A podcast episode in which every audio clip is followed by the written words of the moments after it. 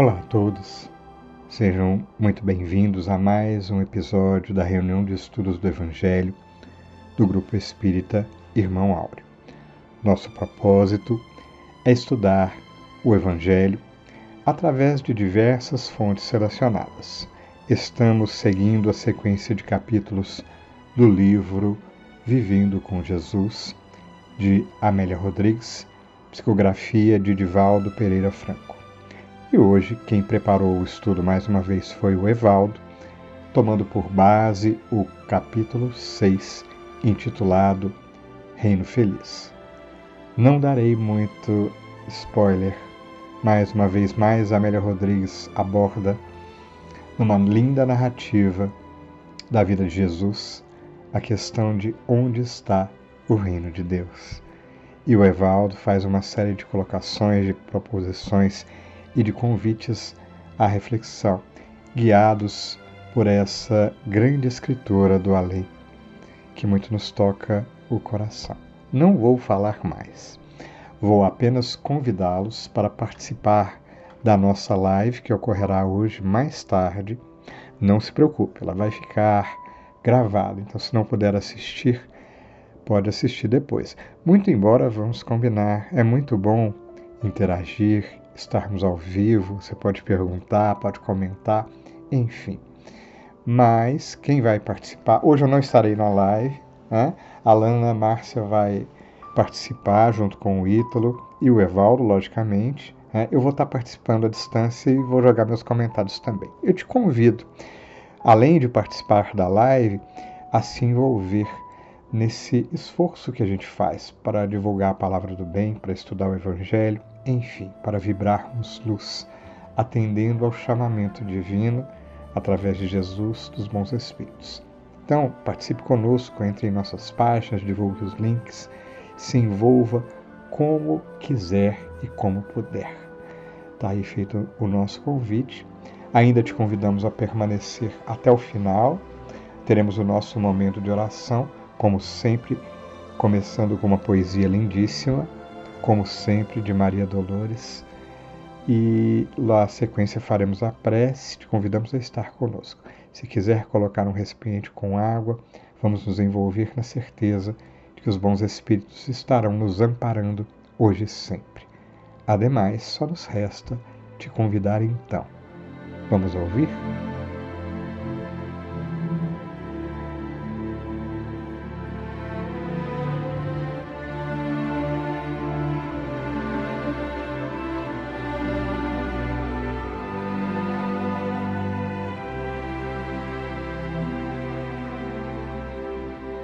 Olá a todos. Desejo que as bênçãos de Deus e a proteção de Jesus estejam sempre presentes em nossas vidas. Mais uma vez estou aqui com imensa alegria para que possamos refletir em uma passagem de Jesus quando esteve aqui há mais de dois mil anos, relatada pelo Espírito de Amélia Rodrigues, que consta no livro Vivendo com Jesus, mais especificamente no capítulo 6, intitulado O Reino Feliz. E cabe aqui esclarecermos os pontos importantes que abordaremos neste podcast. O reino e a felicidade.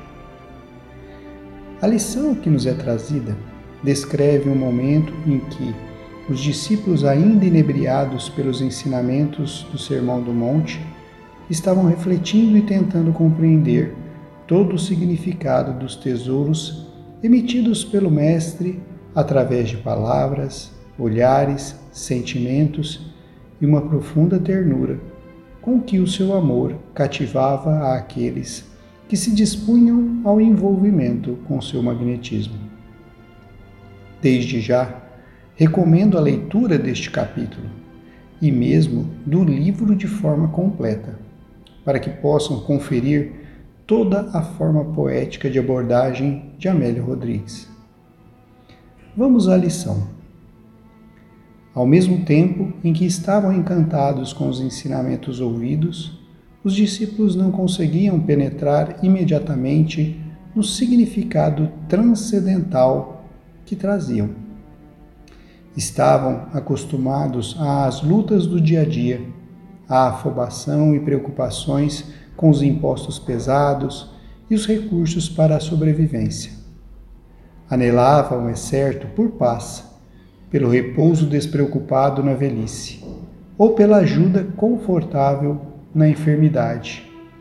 Mas nunca haviam pensado nas delícias do reino dos céus de que Jesus lhes falara. Aqui cabe um comentário. Vemos neste texto ser relatadas as preocupações dos discípulos que são muito semelhantes às nossas. Colocamos a expectativa da vida futura muito relacionada ao que teremos e como estaremos em questões relativas exclusivamente às coisas materiais. Joana de Ângeles define bem o que esperamos na mensagem Felicidade Possível, psicografada por Divaldo Franco. Acreditavas que a felicidade seria semelhante a uma ilha fantástica de prazeres constante e paz permanente. Um lugar onde não houvesse preocupação, nem se apresentasse a dor, no qual os sorrisos brilhassem nos lábios e a beleza engrinaldasse de festa às criaturas.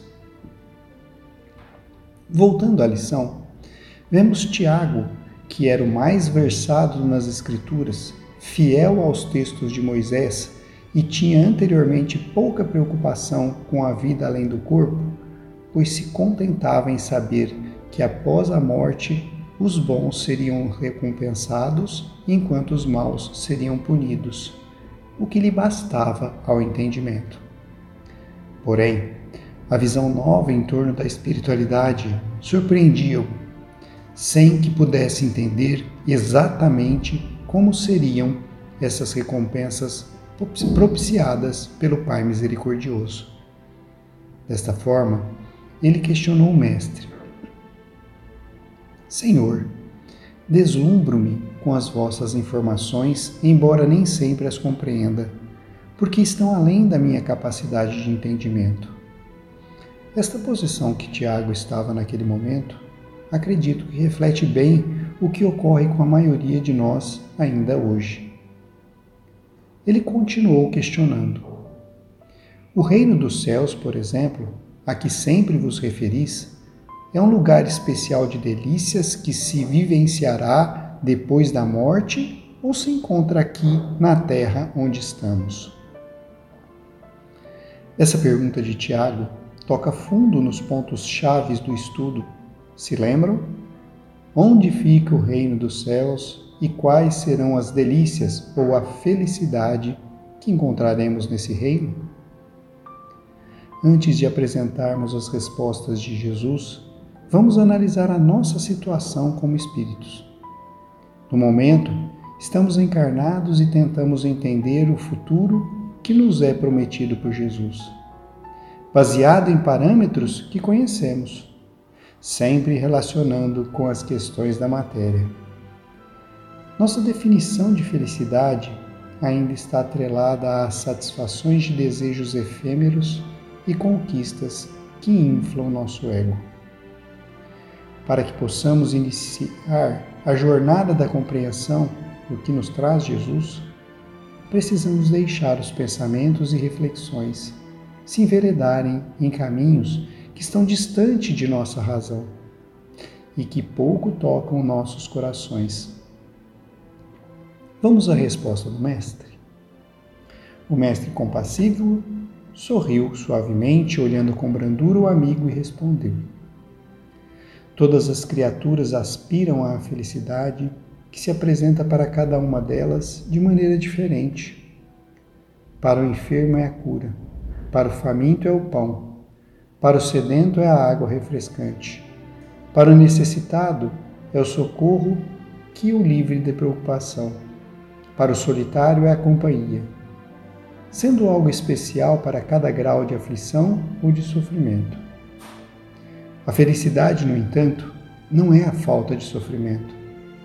Existem pessoas que não se encontram enfermas e que não têm carência de alguma coisa e, no entanto, vivem dominadas pelo mau humor, pelo desinteresse em torno da vida, tristes e macambúzias. Outras, no entanto, existem que sofrem dificuldades e são portadoras de enfermidades dilaceradoras. Mas apesar disso, não se queixam, apresentam-se alegres e joviais. São fraternas e espalham bom ânimo. A felicidade, portanto, independe do que se tem, sendo um estado interior de paz que as questões de ordem material não conseguem perturbar. Complementando com o que nos traz Joana de Ângeles, ainda naquela mesma obra citada. A felicidade não são coisas, é um estado interno, uma emoção, é uma conquista íntima. Seguindo a lição, temos Jesus esclarecendo ainda. Assim é o reino dos céus, que tem início no coração das criaturas, quando optam pelos valores do bem, da justiça, do trabalho, do amor, da solidariedade.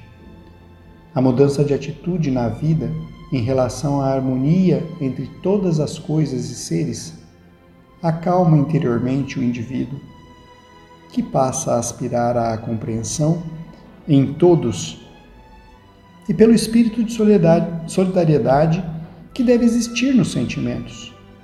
Essa compreensão proporciona-lhe bem-estar interno, que se exterioriza em forma de júbilo e de saúde, mesmo que surjam doenças nesse período.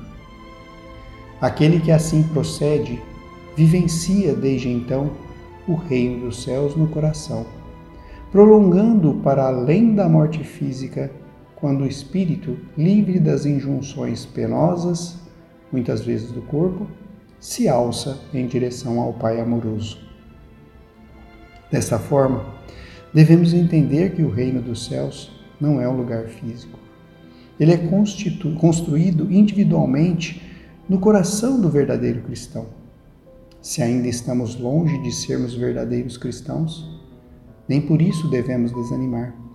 Porque buscar as características definidas no Evangelho para o verdadeiro espírita, que é aquele que busca a transformação moral através dos esforços que emprega para domar suas más tendências, nos mostra o caminho. E nesse processo, podemos sentir lampejos da felicidade verdadeira. Além disso, não podemos pleitear a felicidade encarnados, pois, como aborda a lição, a verdadeira vida do espírito é no plano espiritual. Mas não basta o desencarne, pois existem muitas regiões de sombras e trevas além túmulo. Precisamos conquistar o merecimento de habitar regiões salutares. Assim, nos diz a lição.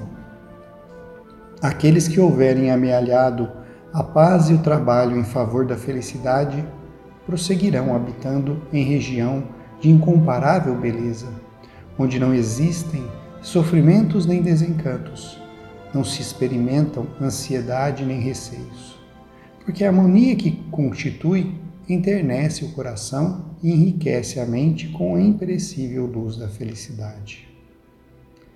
Está bom, mas e na terra? A passagem também traz o esclarecimento relativo a este ponto. A felicidade, desse modo, que constitui o reino dos céus na terra, não é feita dos desejos e da sofreguidão que atormentam as criaturas, mas de renúncias e de libertação das coisas que escravizam, desde que as posses, por mais honrosas, conforme se apresentem, são temporárias e ninguém as conduz após a morte, sendo motivo de desavenças e desgraças, normalmente, entre aqueles que ficam. Os tesouros reais, portanto, são aqueles que libertam a consciência e dulcificam o coração. Para tanto, é indispensável que se tenha uma vida interior rica de ideais e de compreensão das humanas necessidades. Quando se está dominado por um ideal de bem servir e de muito amar, não importa onde o indivíduo se encontra, quer seja no cárcere ou na liberdade. Todos os seres humanos trazem no íntimo os elementos que constituem a plenitude, mas nem sempre sabem distinguir, em razão do embaraçoso mundo de futilidade e de coisas nenhumas. Aqui se atribui valor exagerado. É natural que haja interesse pela pesca, pela semeadura na terra generosa, pelo trabalho na construção, pelas atividades dos deveres sociais e humanos da vida, em família e em sociedade. No entanto, não deve haver igualmente preocupação pela realidade que a todos aguarda além do corpo, quando advém a morte que é inevitável, a nobre mensageira da vida? A felicidade não é, portanto, uma calmaria após a turbulência de acontecimentos desagradáveis e afligentes.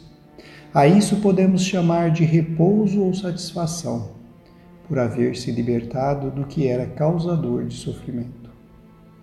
O reino dos céus, desse modo, pode ser considerado o conhecimento da vida e das responsabilidades que são decorrentes, mediante a consciência do dever que deve ser retamente cumprido e das experiências que se adquirem no contato com as várias facetas em que se apresentam. Permanecendo em condição interna, essa condição interna, as ameaças de fora, as agressões, as perseguições, em vez de constituírem motivo de desânimo ou de dor, transformam-se em estímulo para o prosseguimento do ideal que se abraça. Para concluir a reflexão de hoje, não podemos deixar que a dura realidade que mostra o quanto ainda estamos distantes da compreensão do reino dos céus e da vivência da plena felicidade em nosso ser, nos traga o desânimo ou o esmorecimento. Nem devemos entender que para a conquista dessas benesses, o caminho será a recusa e o abandono de tudo o que desejamos e sentimos hoje. Essa conquista vem de um processo árduo, contínuo e longo, em que não podemos chegar ao acabamento sem a preparação e fundação da base, do alicerce. O que Jesus continua esperando de nós é que equilibremos a importância dada às questões materiais e satisfação dos desejos, com as aquisições de bens imperecíveis que engrandecem o espírito bem como a transformação das sensações egoísticas em sentimentos elevados, que ao invés de somar e acumular, compartilham e dividem. A oportunidade está no hoje, no agora. E se precisamos ainda de uma base de comparação, utilizemos uma máxima que cabe bem na prática da caridade: fazer hoje mais que ontem e amanhã mais que hoje, sempre em relação a nós mesmos. Com certeza, através desta prática, seremos mais felizes, onde quer que estejamos. Que a paz do Cristo esteja em nós, hoje e sempre. Que assim seja. Iniciaremos o nosso momento de oração com a poesia a Ponte de Luz, de Maria Dolores. Terminara Jesus a prédica no monte. Nisso, o apóstolo Pedro se aproxima e diz-lhe: Senhor, existe alguma ponte que nos conduz ao alto, ao céu que brilha muito acima? Conforme ouvi de tua própria voz, sei que o reino de Deus, de amor, está dentro de nós mas deve haver no além o país da beleza, mais sublime que o sol em fulgor e grandeza. Onde essa ligação, Senhor, esse divino acesso? Jesus silenciou, como entrando em recesso, da palavra de luz que lhe fluía a jorro. Circunvagou o olhar pelas pedras do morro e, depois de comprida reflexão, falou ao companheiro: Ouve, Simão em verdade, essa ponte que imaginas existe para a vida soberana, mas temos de atingi-la por estrada que não é bem a antiga estrada humana. Como será, Senhor, esse caminho?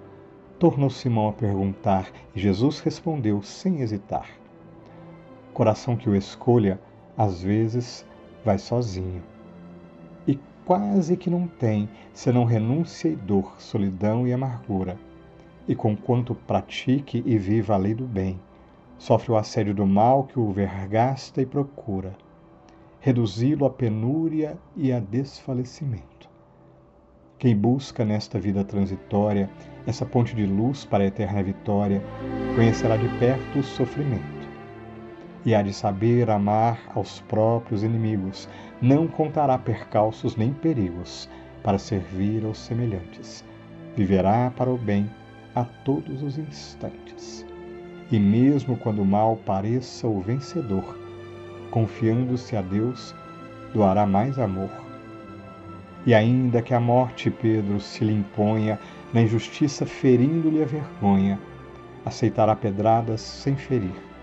Desculpará injúria e humilhação, se deseja elevar o coração à ponte para o reino do porvir.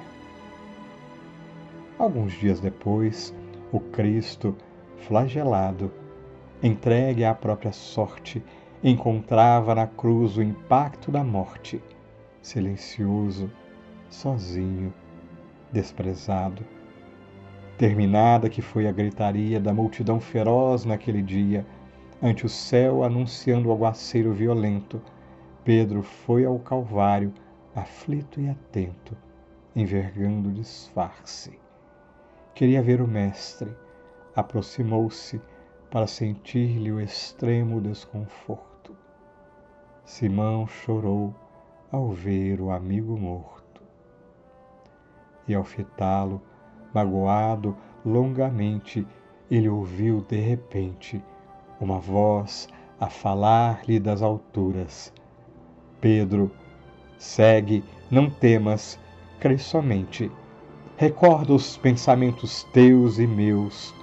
Essa cruz que me arrasta e me flagela é a ponte que sonhavas, alta e bela, para o reino de Deus. E diante de tantas reflexões, Jesus, em que nos sentimos tocados e emocionados pelas imagens da poetisa e pela beleza das lições da tutora espiritual que nos envolve. Te rogamos em preces, ampara-nos, Jesus pois que nos sabemos pequeninos diante da grandiosidade da vida e das bênçãos divinas. Mas o teu ensino e o teu amor, Jesus, são capazes de nos conduzir seguros pela vida. E mesmo nos momentos de dificuldade, sabemos que tu nos ampara, Jesus, desde tanto tempo e que nos momentos de alegria e de reflexão como este, unindo-nos ao teu coração, elevamos graças a Deus, nosso Pai, por tanta luz a nos envolver os corações. Que a tua luz nos abençoe hoje e sempre, mestre amigo. Que os teus mensageiros de amor estejam sempre a nosso lado, nos envolvendo, nos protegendo, nos guiando. Graças a Deus, que assim seja.